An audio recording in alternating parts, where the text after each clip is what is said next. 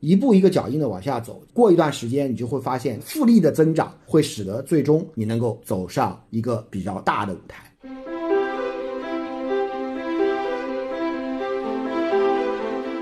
当时呢，就看到说我们服务的一些巨量的企业都出现了各种各样的运维问题，所以一起瞄准了这个赛道。我们当时提了一个很初步的一个想法，叫打造一款能分析、会思考的 IT 运维管理软件。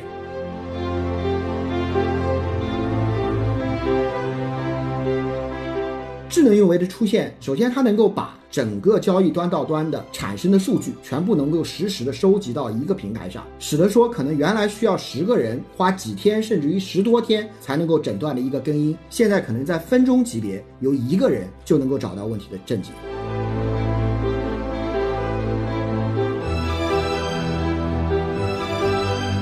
我们其实可以从我们的这个客群中间拿到非常好的数据的样本。使得说我们在算法的准确度和精准度上能够迅速的攀升，超过国际的一些玩家。因此，我们并不惧怕巨头带来的挑战。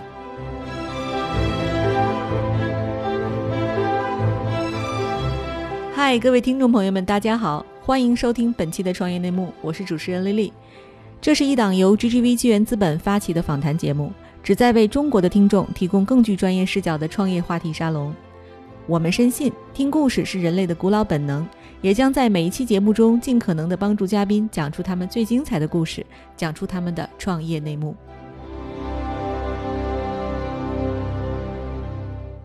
亲爱的听众朋友，大家好，欢迎收听本期的创业内幕，我是主持人 Lily。今天我们请到的嘉宾是中国最领先的智能运维公司晴创科技的创始人及 CEO 杨晨先生，以及 GGV 纪源资本的高级投资经理邝英辉。请二位跟大家打个招呼吧。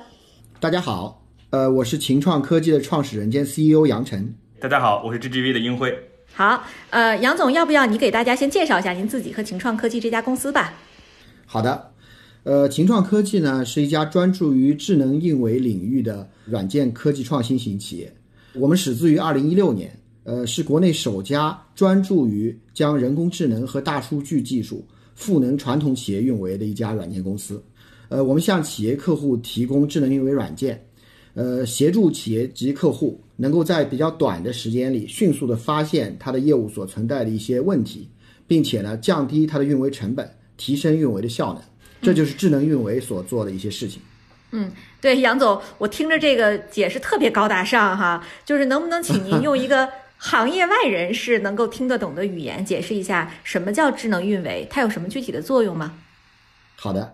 呃，我想给大家举一个生活中间常见的例子啊。今天我们其实还身处在一场巨大的疫情中间，呃，每个人都会关心自己的健康。其实人只有健康才能保证有一些其他的活动可以进行。那问题在于，人吃五谷杂粮就一定会生病，对吧？当我们生病的时候呢，可以去看医生。可是看医生之前一定会做各种各样的检查，这种检查带来了许多的一些检查的结果的数据。但是光是这些数据，其实作为一个病人是看不懂到底我是出现了什么问题的时候，我仍然还是需要去找到医生，资深的医生才有可能根据数据去判定你到底生了什么病。我们企业运维或者说叫智能运维和企业运维的关系，就是其实运维的本质就是一位医生，他能够迅速的帮我们的企业级用户在运维的数据中间去找到到底业务存在什么样的问题。可是问题在于传统运维啊。它往往在发现问题的时候比较方便，但是在分析和判断问题的时候，它就像一个医生一样，难以去依赖机器去解决。而智能运维的方法就可以使得说这个过程用大数据和人工智能的一些算法去驱动，取代原来必须要依赖医生的经验才能解决的一些问题，而帮助我们的企业迅速的判定问题到底在哪里。所以这就是智能运维的作用。嗯，对，就是您刚才提到的智能运维这个功能，它主要应用的对象都在哪些行业啊？主要是什么规模的企业呢？呃，应该这样讲，从规模上讲，其实有点不太合适。呃，更合适的方式是看说这个企业它的这个数字化转型进行到什么程度，或者说它的业务有多大程度是依赖于信息技术才能够运行的。一般来说，任何一个行业，只要它的这个业务跟信息技术的关系非常紧密，严重的依赖于信息技术才能够支撑住它的业务顺畅运行。这个时候，它就会有相应的运维需要，也就是在这个时候，他才会感觉到说，运维的人力成本之大是企业难以负荷的。怎么样能够降低成本，再提升运维的绩效？这个就是它需要部署智能运维的关键原因。所以，其实无论是金融啊、电信啊，包括能源啊，都有可能。对，哎，那英辉，我就很好奇，就是当时我们是怎么发现这样一个机会的呢？呃，我们发现这个机会是因为我们看 IT 一些基础架构的技术创新，然后那我们作为投资机构也会去看，在美国相对企业服务领域发展更先进的国家有哪些新的公司冒出来，然后那其实我们就有看到。其实美国从最开始有公有云啊，然后包括它最头部的公司，呃，企业服务公司 Salesforce，然后其实市值最高的第二名公司 ServiceNow 就是做运营的，这是整个美国现在企业服务里面估值第二高的公司，所以我们会知道这个领域其实很大的。对，所以说这个趋势其实是在全球都已经在有了，对吧？哎，对的。哎，我刚好在做这一期节目的时候哈。然后我看了一个，就研究了一下智能运维这个行业，其实对我来讲是非常陌生的一个领域。然后我们就发现，二零一六年其实 Gartner 才正式定义了智能运维这样一个概念。然后呢，并且预测到，就是二零二二年，全球百分之四十的大型企业呢都将部署智能运维平台。而晴创科技呢，其实是二零一六年初成立的，然后又快速推出了产品，可见晴创啊在全球布局都算是比较早的啊。能不能就是请杨总给大家讲一讲，就是为什么我们很早就锚定了这个赛道呢？其实晴创还是有比较特殊的地方，我们的整个的创始团队，包括我在内啊，其实都有很深的运维管理的基因。呃，我们在这个领域都已经有十五到二十年的经历，呃，也服务于可能全球包括国内的一些非常大的一些客户。那么在这个过程中间，特别是在一四一五年那个时候，我还在 BMC，是一家全球最大的这个管理软件公司。那当时呢，就看到说我们服务的一些中字头的一些巨量的企业，比如说像银联啊、交行啊、华为啊，都出现了各种各样的运维问题。主要的问题是在于说。因为承载的业务量太大了，而业务量在不断的攀升的过程中间，业务的复杂度使得运维的工作的负荷也非常大。而传统的运维管理工具，由于它的架构的落后，由于它不具备一些智能的算法能力，所以使得说效率非常低下，严重的依赖于人力不断的增加，这个给企业带来了一些深重的负荷。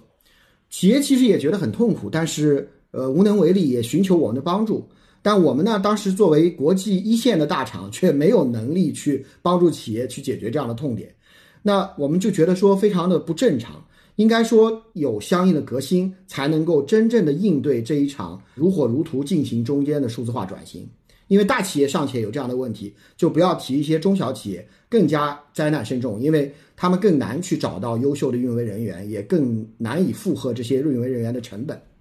所以，差不多就是在一四一五年的时候，呃，我们决定用一些新的技术去改变这个行业，呃，也就是在那个时候，其实找了几个志同道合的伙伴，一起瞄准了这个赛道。其实那个时候还不称之为一个赛道，因为 Gana 是在一六年底才正式的提名说这个赛道叫做智能运维。我们刚刚开始去创业的时候，因为没有智能运维这个概念，我们当时提了一个呃很初步的一个想法，叫。打造一款能分析、会思考的 IT 运维管理软件，所以这个和后来 Gartner 的预测其实是这个不谋而合的。哎，我我想分享一下吧，我们怎么看运维这个事儿？我觉得给大家举一个更直观的例子，运维是干嘛？就是我们大家都有电脑，电脑会出现故障，如果在公司里面的话，我们会去找公司的 IT，对吧？那可能是因为，哎，我这个文件打不开了，我这个电脑反应特别慢，然后我这个电脑这个连不上网了，等等这样的问题。这是我们个人电脑会出现的一些小的故障，然后其实，在服务器，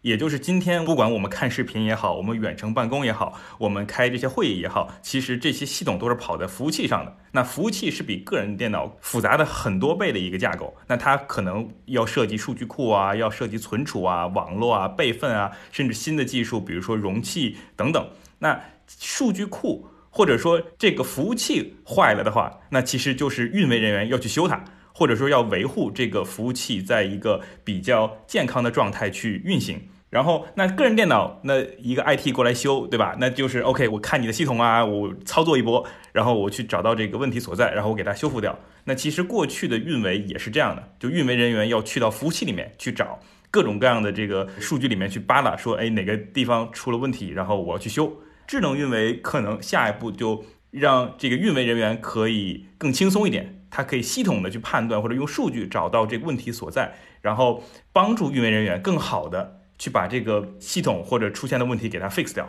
嗯，对。哎哎，我我就很想知道，就是在过去没有智能运维的时候，这事儿是怎么解决的呢？就这个需求，人力。我举个最经典的例子哈，呃，大家每个人都会用网银哈，因为现在这个世界上几乎没有人再去到说柜面去办一些业务，多数的业务都可以在网上进行。但是可能每一个消费者从来没有想过。当你转一笔钱到其他银行的账上的时候，其实你的这个业务应用经过了无数个系统和环节和交易环节。那么原来是怎么解决这个问题的呢？一旦说你发现哎转了一笔账很慢，或者说你发现出了一些错，你这个时候只知道投诉，但这个时候银行内部就乱套了，它需要集合很多个部门，这里面包括了刚才英辉提到的，比如说像服务器部门、网络部门、安全部门，还有设备管理部门，当然也有运维部门。还有可能还包括一些，比如说上层的应用部门，应用呢可能还有多个应用部门，总共大概有十多个人要聚在一间叫 War Room，就像一个这个战时的会议室一样，然后大家就开始去排查，这个排查的效率是非常低的，因为大家都知道谁都不愿意承担责任，因此每个人都不愿意背锅，经常会把这个责任往外推，都觉得自己没问题。但是又缺乏一个视野，说我可以端到端的看到整个的交易链路状况和下层的一些基础架构对它的支撑产生了什么样的影响，所以诊断问题、分析问题往往是很扯皮、非常耗时耗力的。那么智能运维的出现，有效的解决了这个问题。首先，它能够把所有的整个交易端到端的相关环节的技术产生的数据，全部能够实时的收集到一个平台上，然后呢，再利用算法。洞察这些数据所出现的一些异常模式，再把异常模式和模式之间进行比对，从而比较方便的就能够帮助一个技术不是非常娴熟的人员去看到问题的症结所在，使得说可能原来需要十个人花几天甚至于十多天才能够诊断的一个根因，现在可能在分钟级别由一个人甚至于这个人技能要求非常低就能够找到问题的症结。所以这里面的这个降本增效的这个能力是非常强的，这个太酷了。这我可以理解，就是说它其实是大大的提升了这个运营的效率啊，对吧？对，是的。这个从人力上到时间上都是一个非常好的这么一个产品，就这么一个这个好事儿。那现在市场上都谁在提供这样的服务呢？那秦创现在是处于一个什么样的地位呢？呃，从国内市场而言呢，其实因为我们是排头兵，一六年最早布局，也最早产品化。所以到今天为止呢，我们肯定是在市场上的领跑者，无论是在产品的成熟度，呃，在上层算法的准确度，以及对于整个运维端到端的这个场景的丰富程度而言，我们都是首屈一指的地位。那当然也不是说只有我们一个玩家啊，其实在一七年的后半段，特别是到一八年，因为 g a n a 那个时候在一六年底以后就开始不断的宣贯市场。也跟大家去讲这个趋势，就是智能运维一定是下一代的运维的标准体现。也就是说，其实可能五年后、十年后不再有传统运维，全部都是智能运维了。那这个时候呢，也有一些一窝蜂的现象出现，就是国内市场上其实出现了一些竞品。但目前为止，这些竞品就是说离秦创的距离还比较远。相较而言，其实我们更多的竞争还是发生在跟国际市场上的一些玩家，比如说像 IBM 啊，比如说像 Splunk 呀。还有包括像惠普啊这些竞争还会比较多一些。对，哎，说到这个国际巨头哈，我就有点担心，就是这些巨头其实他们有这个充分的资源、人力，甚至是有更好的客户的这种基础。您怎么面对这种巨头带来的挑战呢？呃，其实因为我自己身在跨国性企业工作了有十多二十年哈，我觉得巨头在中国有一个最大的问题是在于说，他不真正 care 中国的市场需求。也就是说，它更多的这个精力还是花在欧美这些传统的这些发达市场上，那这个就带来了一个问题，就是所有国际巨头的产品在中国落地的时候，对中国客户的这个痛点所设计的这个场景啊，呃，它往往是有错配的。那相较这种错配，秦创可能能够带来的价值，首先我们更了解中国客户的需要，也更了解中国的运维管理的这个痛点到底在哪里。所以我们的这一刀就会切的比国际的玩家来的准。第二，有一个很重要的因素是在“智能”这两个字上。本质上，智能运维或者任何一种智能化的产业都离不开数据样本的丰富和数据量的规模。而这两点呢，其实在中国市场是一个非常友好的状态，因为我们其实可以从我们的这个客群中间拿到非常好的数据的样本，这就使得说产品的算法模型能够得到优质的训练，使得说我们在算法的准确度和精准度上能够迅速的攀升。超过国际的一些玩家，这个其实，在我们这个行业和其他可以看到一些包括视觉的处理，包括一些语言的处理，在各个 AI 的领域，其实中国都有世界级的翘楚。原因就是因为跟我们的这个数据样本的这个丰富度和这个内需市场有很大的关系。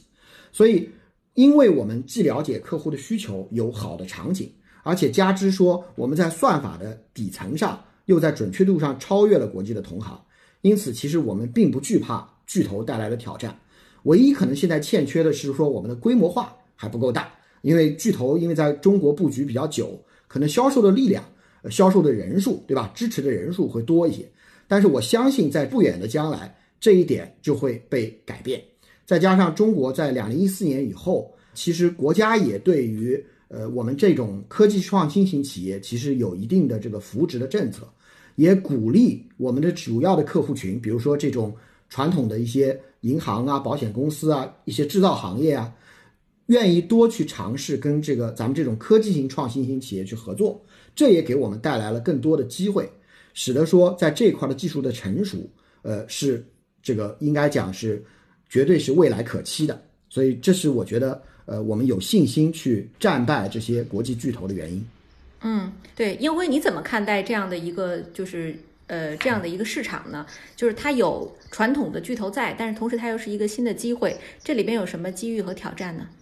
呃，首先觉得海外市场和中国市场是挺不太一样的。它帮助我们去优化企业运维效率的时候啊，其实我们就能看见美国那边大量的团队之间的沟通是靠是靠邮件，对吧？那中国这边呢，其实大家的沟通，包括工作上面很多也是通过微信的，这就体现出在产品设计时，可能在国外的这些运维的管理工具也好，如何通过邮件啊，包括流程的审批啊等等去做，但在中国就没法用这样的模式，就肯定要根据中国市场做它一些定制化的一些开发吧。然后另外，我们其实看到中国大家常用的一些系统，比如说举个例子，幺二三零六。我们以前逢年过节，大家去上面买票，然后会发现，哎，就系统发现登录不上去，或者说，哎，我要出票的时候，这个系统特别慢。那这对于运维人员的压力来讲，就是大量的流量同时在一个时间点集中，导致这个系统的负荷特别大。那这个时候怎么去修复它？然后这个其实挺有中国特色的，就符合中国特色的一些运维的需求，也是中国本土公司的一个优势啊，能够满足。哎，这个我我同意。就像你看，我不止一次在节目里吐槽过我们用的那个财务系统，哈，高大上，我不说是谁了，三个英文字母的一家那个海外的非常有名的美国公司，其效率之低下，哈，这个全员吐槽。但是其实本土公司在解决本土需求上确实是更有一套。哎，我我刚才您提到这个幺二三零六，我就想到了啊，我我可能替所有的听众朋友们提一个问题，就是我们举一个例子，比如说像京东这样一家公司。它的运维团队就是在没有智能运维之前，它应该是个什么样的规模？如果有了智能运维，我不知道京东上没上啊。假如说理想状态下，京东已经上了智能运维，那它这个人员规模应该是多大？运维团队？呃，我不清楚京东的运维规划，但是我清楚一些我们服务过的一些金融行业的这个改变。呃，我就不具名了，是国内一线的一家保险集团，我们曾经做过它数据库方面的一些智能运维的工作。有效的在大概一年多时间里，从他原来可能需要投入三十个人以上的这样的一个大团队，改变为现在只需要大概两个人的 routine 的工作，也就是两个人的全职工作，剩下二十八个人，其实他总共原来三十二个人团队，现在只有两个人了，所以这是一个非常大的一种成本的改变。当然，并不是说他那三十个人就消失了，因为其实。信息技术的这个演进的关键是在于说，数字化转型需要大量的这个 IT 人才。那么如果把这些人才都深度的 trap 在就是这个现在这个运维这口井里面，其实对于企业来说，它是不能创收的。换句话说，同样的 IT 人才，如果我把它放在比如说业务的设计啊、业务的开发上，可能效用就非常大。所以这里面有一个怎么样去有效利用人才的这个一个问题。所以这是智能运维可以改变的它的这个运营的有效性的一个关键点。嗯，哎呦，太惊人了！我觉得有一个特别好的呃比喻，比如说大家可以看一下自己的公司里面总共有多少的员工，以及有多少的 IT 人员。可能 对于 GGV 而言，我们 GGV 全球有大概不到一百名员工，我们有两到三个 IT 人员吧，差不多是这样子。四个，四个 IT。哦，四个哦，那我们这个比例可能高一点。那其实相对一百人的团队，可能常见配两到三个 IT。那一千个人就是二十到三十，那一万人就是两百到三百。那对于中国这些大企业，可能有超过十万人的企业，那其实这个数量是很夸张的，是动辄上千人的运维团队啊，来确保系统的平稳和正常运行。这个人还是挺多的。对。好，刚才您提到，其实您的客户里有这个顶级的保险公司啊，那个我也注意到，就是你们的客户里金融机构也不少。就金融行业在 IT 运维管理上，它有哪些刚需呢？就服务这些金融类客户，有没有什么值得其他创业者注意的地方？金融行业在 IT 管理上，其实基本上都是刚需。呃，比较经典的几个内容，我觉得大家比较容易理解的，第一个就是，比如说所有的系统在出现问题的时候，其实都会告警。那一旦告警呢，往往不是一条两条，可能是几百条、上千条，甚至于我们看到有一些信用卡类的这种金融企业哈，它可能同时出现的告警会有百万级，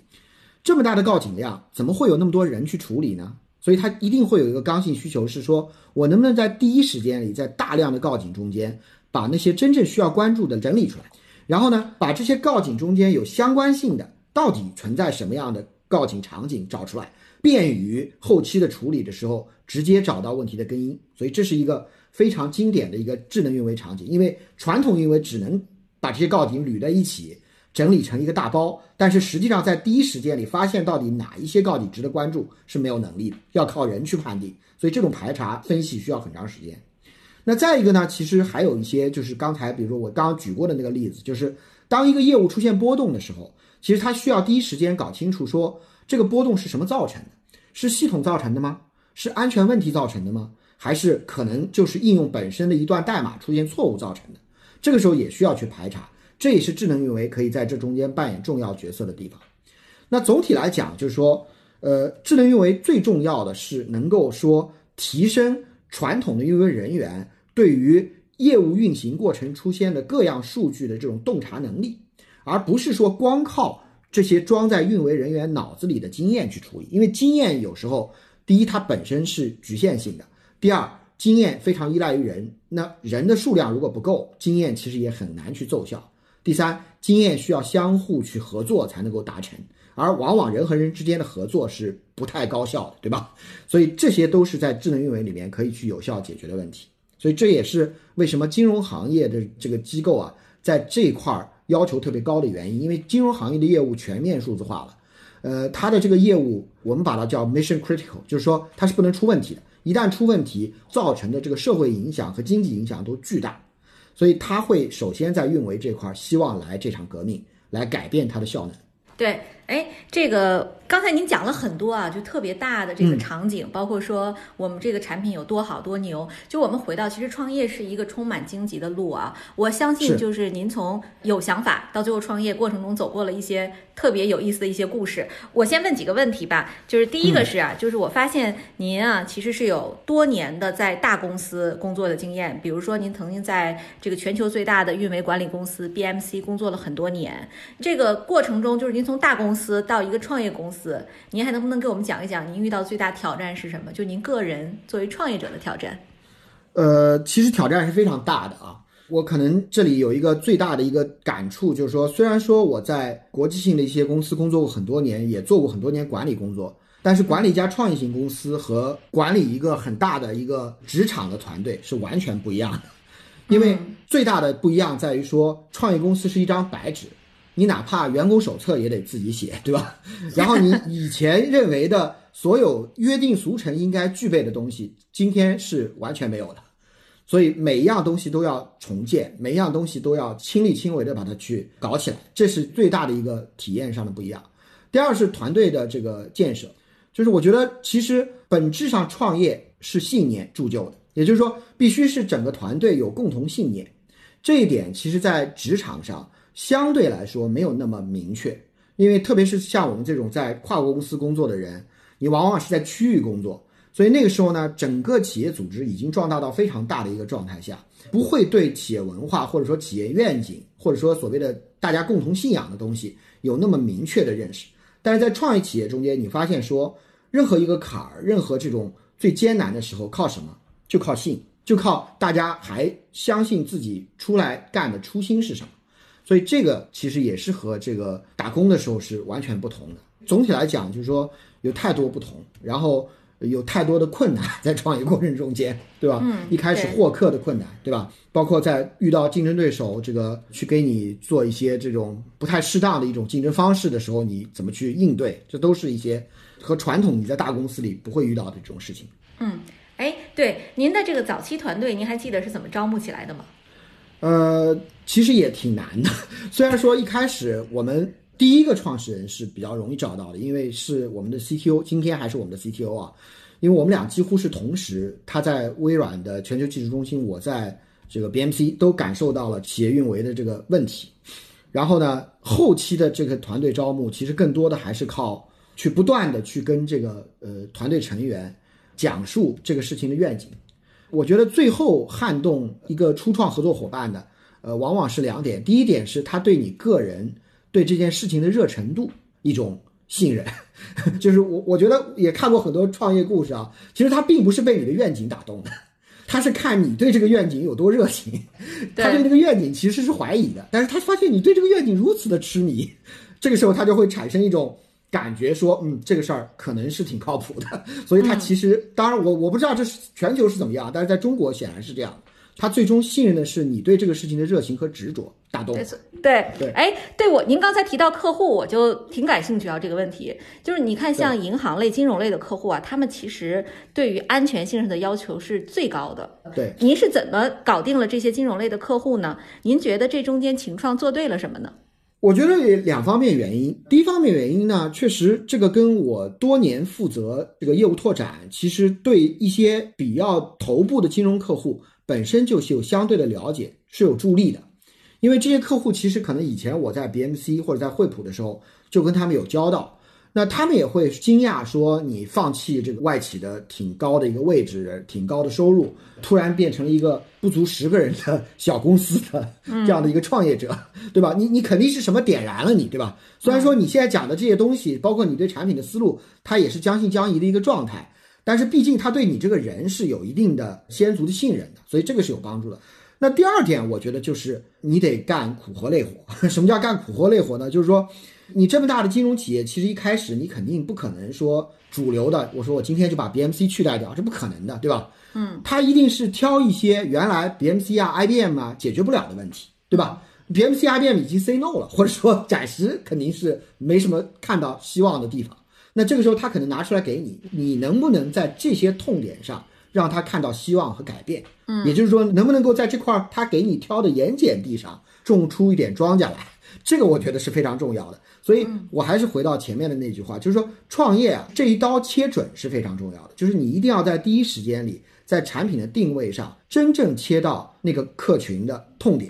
而你如果在这个痛点上有所改变，哪怕你不是 perfect 的，不是最好的。但是只要让他看到了希望，这个客户都是理性的，他肯定会认识到说你的这条路可能是未来，而那些就是没落的，所以这个时候他就会给你更多的机会。所以这我觉得是一个基本上我们初创时期的几个重要客户都是这么获得的。就是做盐碱地的一些活儿，嗯，太精彩了。就是这段分享，就是让我看到了中国创业者那种精神啊。就是我们在面对巨头挑战的时候，不是说用传统的这个上一辈创业者我们用的那些办法，不是走关系，不是拉渠道，而是我们真正的用产品和技术去打动他，真正在他大公司不愿意去耕种的土地上，我们去让他种出成果和果实。这真是太厉害了！我这个在查阅晴创科技资料的时候啊，我发现咱们在官方介绍里提到过一句话，说我们目前的产品复购率能够达到百分之百，这非常让人惊讶啊！我很想就是请您跟大家分享一下，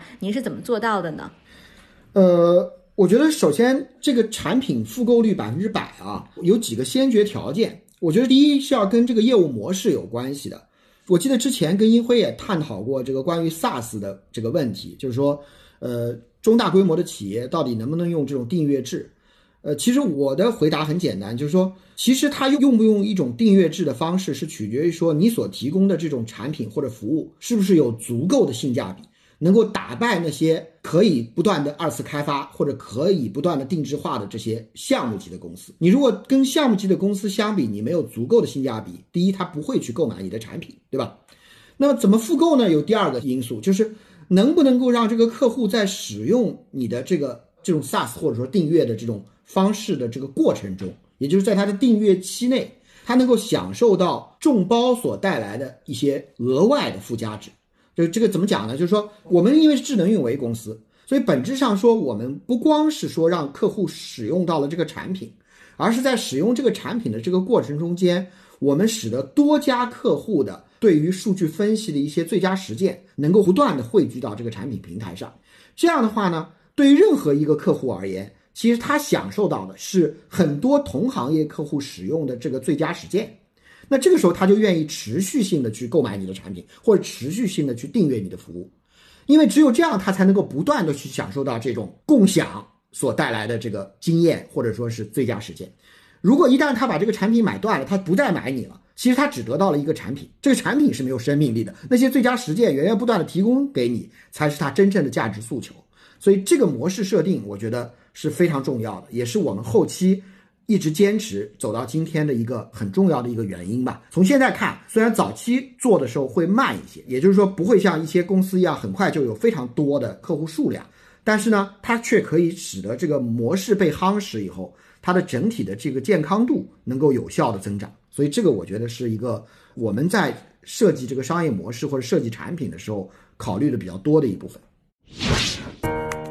嗨，各位小伙伴，告诉你一件很重要的事情。创业内幕的听众群已经开通喽，在这里你可以和我们直接沟通，也可以第一时间了解到 GGV 纪元资本线下活动的动态，近距离聆听投资人的独特见解，并且结交其他互联网圈子的小伙伴呢。入群你只需要添加微信公众号 CYNMXZS，我再重复一遍，CYNMXZS，也就是创业内幕小助手的拼音首字母。并在好友请求中标注“创业内幕”。接下来，小助手会帮助你完成入群操作。我们期待你的加入。丁辉，其实我自己有一个好奇啊，就是因为所有的企业级的应用，它在商业化路径上其实是都能理解的，但是它其实上量都不快。就是我们做这样一个投资，就是您一定是非常看好这样一个行业或者这样一个未来。我很想听听，就是当时你做这个决定的时候，你内心的一些呃挣扎，或者说最终促使你做这个决定的时候，你内心的这个真正的这些原因是什么？嗯，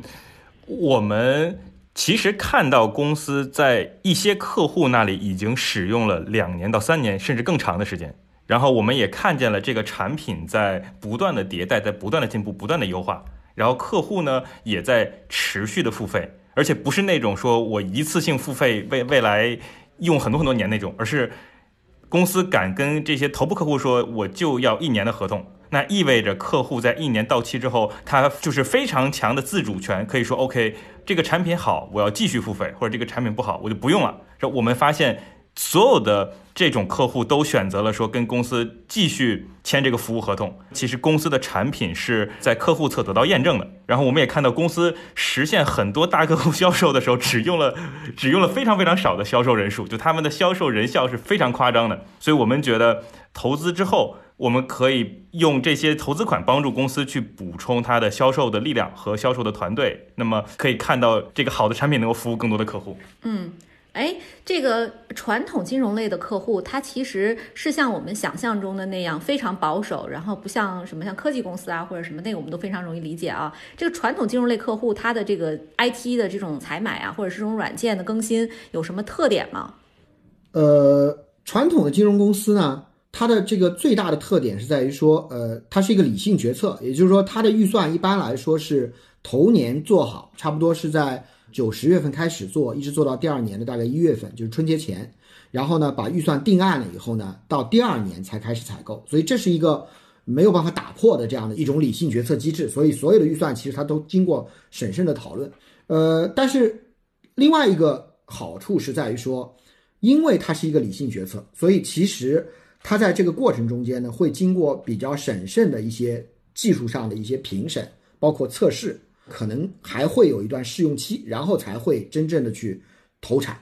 那么在这个过程中间呢，像我们这种技术公司能够去，呃，当然今天我还是要感谢说整个这个国家的这个创意创新的氛围啊，因为如果五年前或者更早前，其实我们这种规模的企业有可能没有办法跟这样的规模的客户去打交道，合格供应商的审核可能就把我们给挡在门外了，对吧？但是现在不一样，他们还是愿意拥抱一些新技术的。那么在这个时候呢，其实你跟一些哪怕规模比你很大的一些公司去角逐，也有可能胜出，因为审慎的决策机制保证了说它是要测试的。那么测试的时候，其实不管你规模大小，你总要做得出来，对吧？所以这是一个我觉得在这种机制下运行的时候，我们仍然有可能取得胜利的原因。嗯，对。哎，杨总给了我们听友了中的这个创业者们一些打了一针很好的强心剂啊，就是大家不要去怕那个去触碰大行业或者是传统的行业，他们其实对于新技术的这种变化是接受度很高的，只是决策流程有一点长，只要产品够好就不怕 PK。好，那。呃，杨总，我知道啊，就是您九十年代末是以软件工程师的身份入行的。对当时的软件技术开发人员来讲啊，就是比较普遍的职业目标是什么？您能给大家讲讲吗？这个可能很多听友都不知道。呃，对，确实是这样。就是我估计多数创业者，特别是 C 端的创业者，应该都比我年轻很多。其实九十年代末应该说是一个。作为一个工程师而言，应该最希望的职业目标就是去外企，因为那时候其实在这个职场上最好的选择应该就是去外企。然后呢，呃，一般来说肯定是从外企的研发是上选，但是也有一些可能直接就选择了去做一些呃售前的顾问或者售后的一些技术顾问或者支持的一些技术顾问。所以这都有，但是基本上的路径是说，先由技术端，然后逐渐逐渐的可能接触到项目端。所谓项目端，就是说可能跟客户的整体的这个交互会越来越多。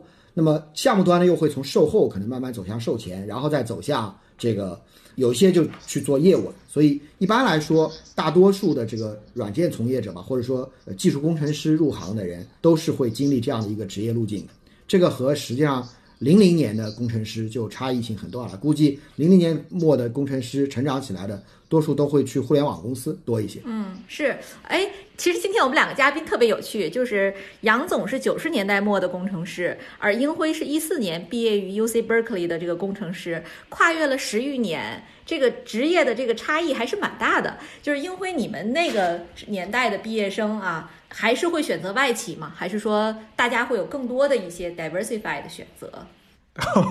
我觉得我属于半路出逃型的，后来转行了嘛。但我从美国本科毕业的时候，我们其实一四年是美国创业氛围非常好的一年。就当时最厉害的这些同学们有去，比如说 Facebook、Google 啊、LinkedIn 啊这种公司，然后也有很多很厉害的人去一些小的初创型公司。就大家其实看到这些初创公司通过自己技术和创新给行业带来的巨大的改变和机会。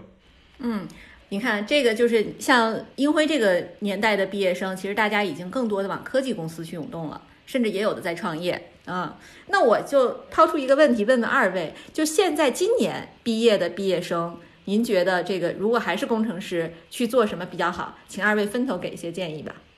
我觉得其实。如果是今年新毕业的，就我觉得对年轻人来说，我觉得加入创业型公司是最好的选择，因为秦创还招人吗？招 募招募，求贤若渴。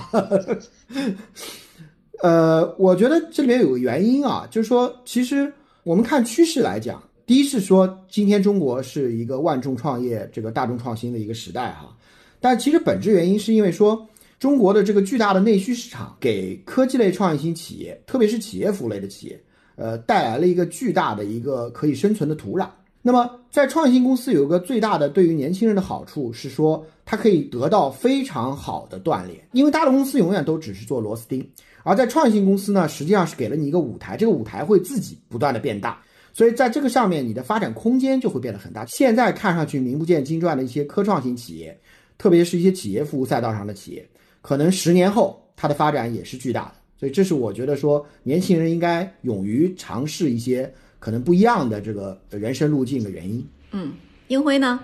我觉得，因为我属于半路转行嘛，所以我觉得大家会找到一个自己感兴趣的，觉得自己最能发挥最大价值的地方是比较理想的。我觉得有些人可能会适合大公司一些，相对稳定，对吧？从基础学一些东西。但我觉得对于那些有比较强野心，然后学习能力很强，然后又愿意尽早的看到。自己对于社会产生正向影响的人，其实像呃情创这样成长型的公司是非常好的平台。就我们很多 portfolio 都是非常好的平台，因为他们公司在成长，然后会给这些年轻人更多的机会去接触，包括新的技术也好啊，新的行业趋势也好啊等等，是一个非常好的开拓视野和学习的平台，包括成长。嗯，特别好的建议。哎，这个这次咱们这个新冠疫情其实还是这个全球爆发影响蛮大的啊。这个疫情对于情创有什么影响吗？呃，我觉得其实从我们的业务本体上来说，影响不会非常大，就是也不是从质上的影响，因为本质我们服务于的主要是一些中大规模的企业客户。他们受这种特别大的就是季节性波动的这种影响是小的，所以对我们来说呢，更多的是一些时间窗口上的影响。比如说，在疫情期间，可能因为没有办法跟客户做正常的这个见面的沟通，所以有一些 case 可能会 delay，就是说有一些这个项目可能会延后，但是它需求不会消失。那我觉得从组织管理上最大的影响是在说，我们一下子强迫自己变得更加有效了。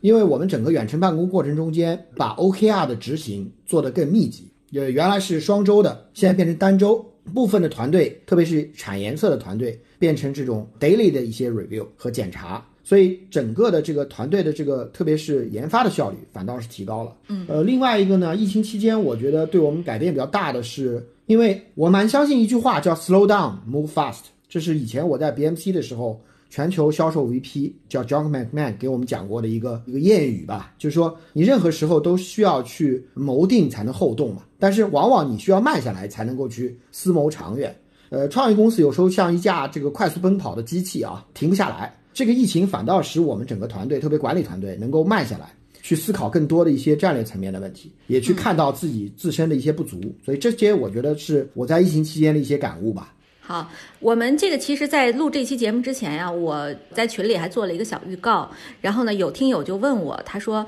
哎，我们很想知道，就是这样一家智能运维的公司是怎么能和 GGV 就是联姻的？我们在资本上达成了共识哈。然后我也想问问二位，就是呃，双方是怎么做达成了这个合作？我先请英辉来回答吧。就是您觉得为什么选秦创？然后呢，我也再请杨总来回答为什么选 GGV。”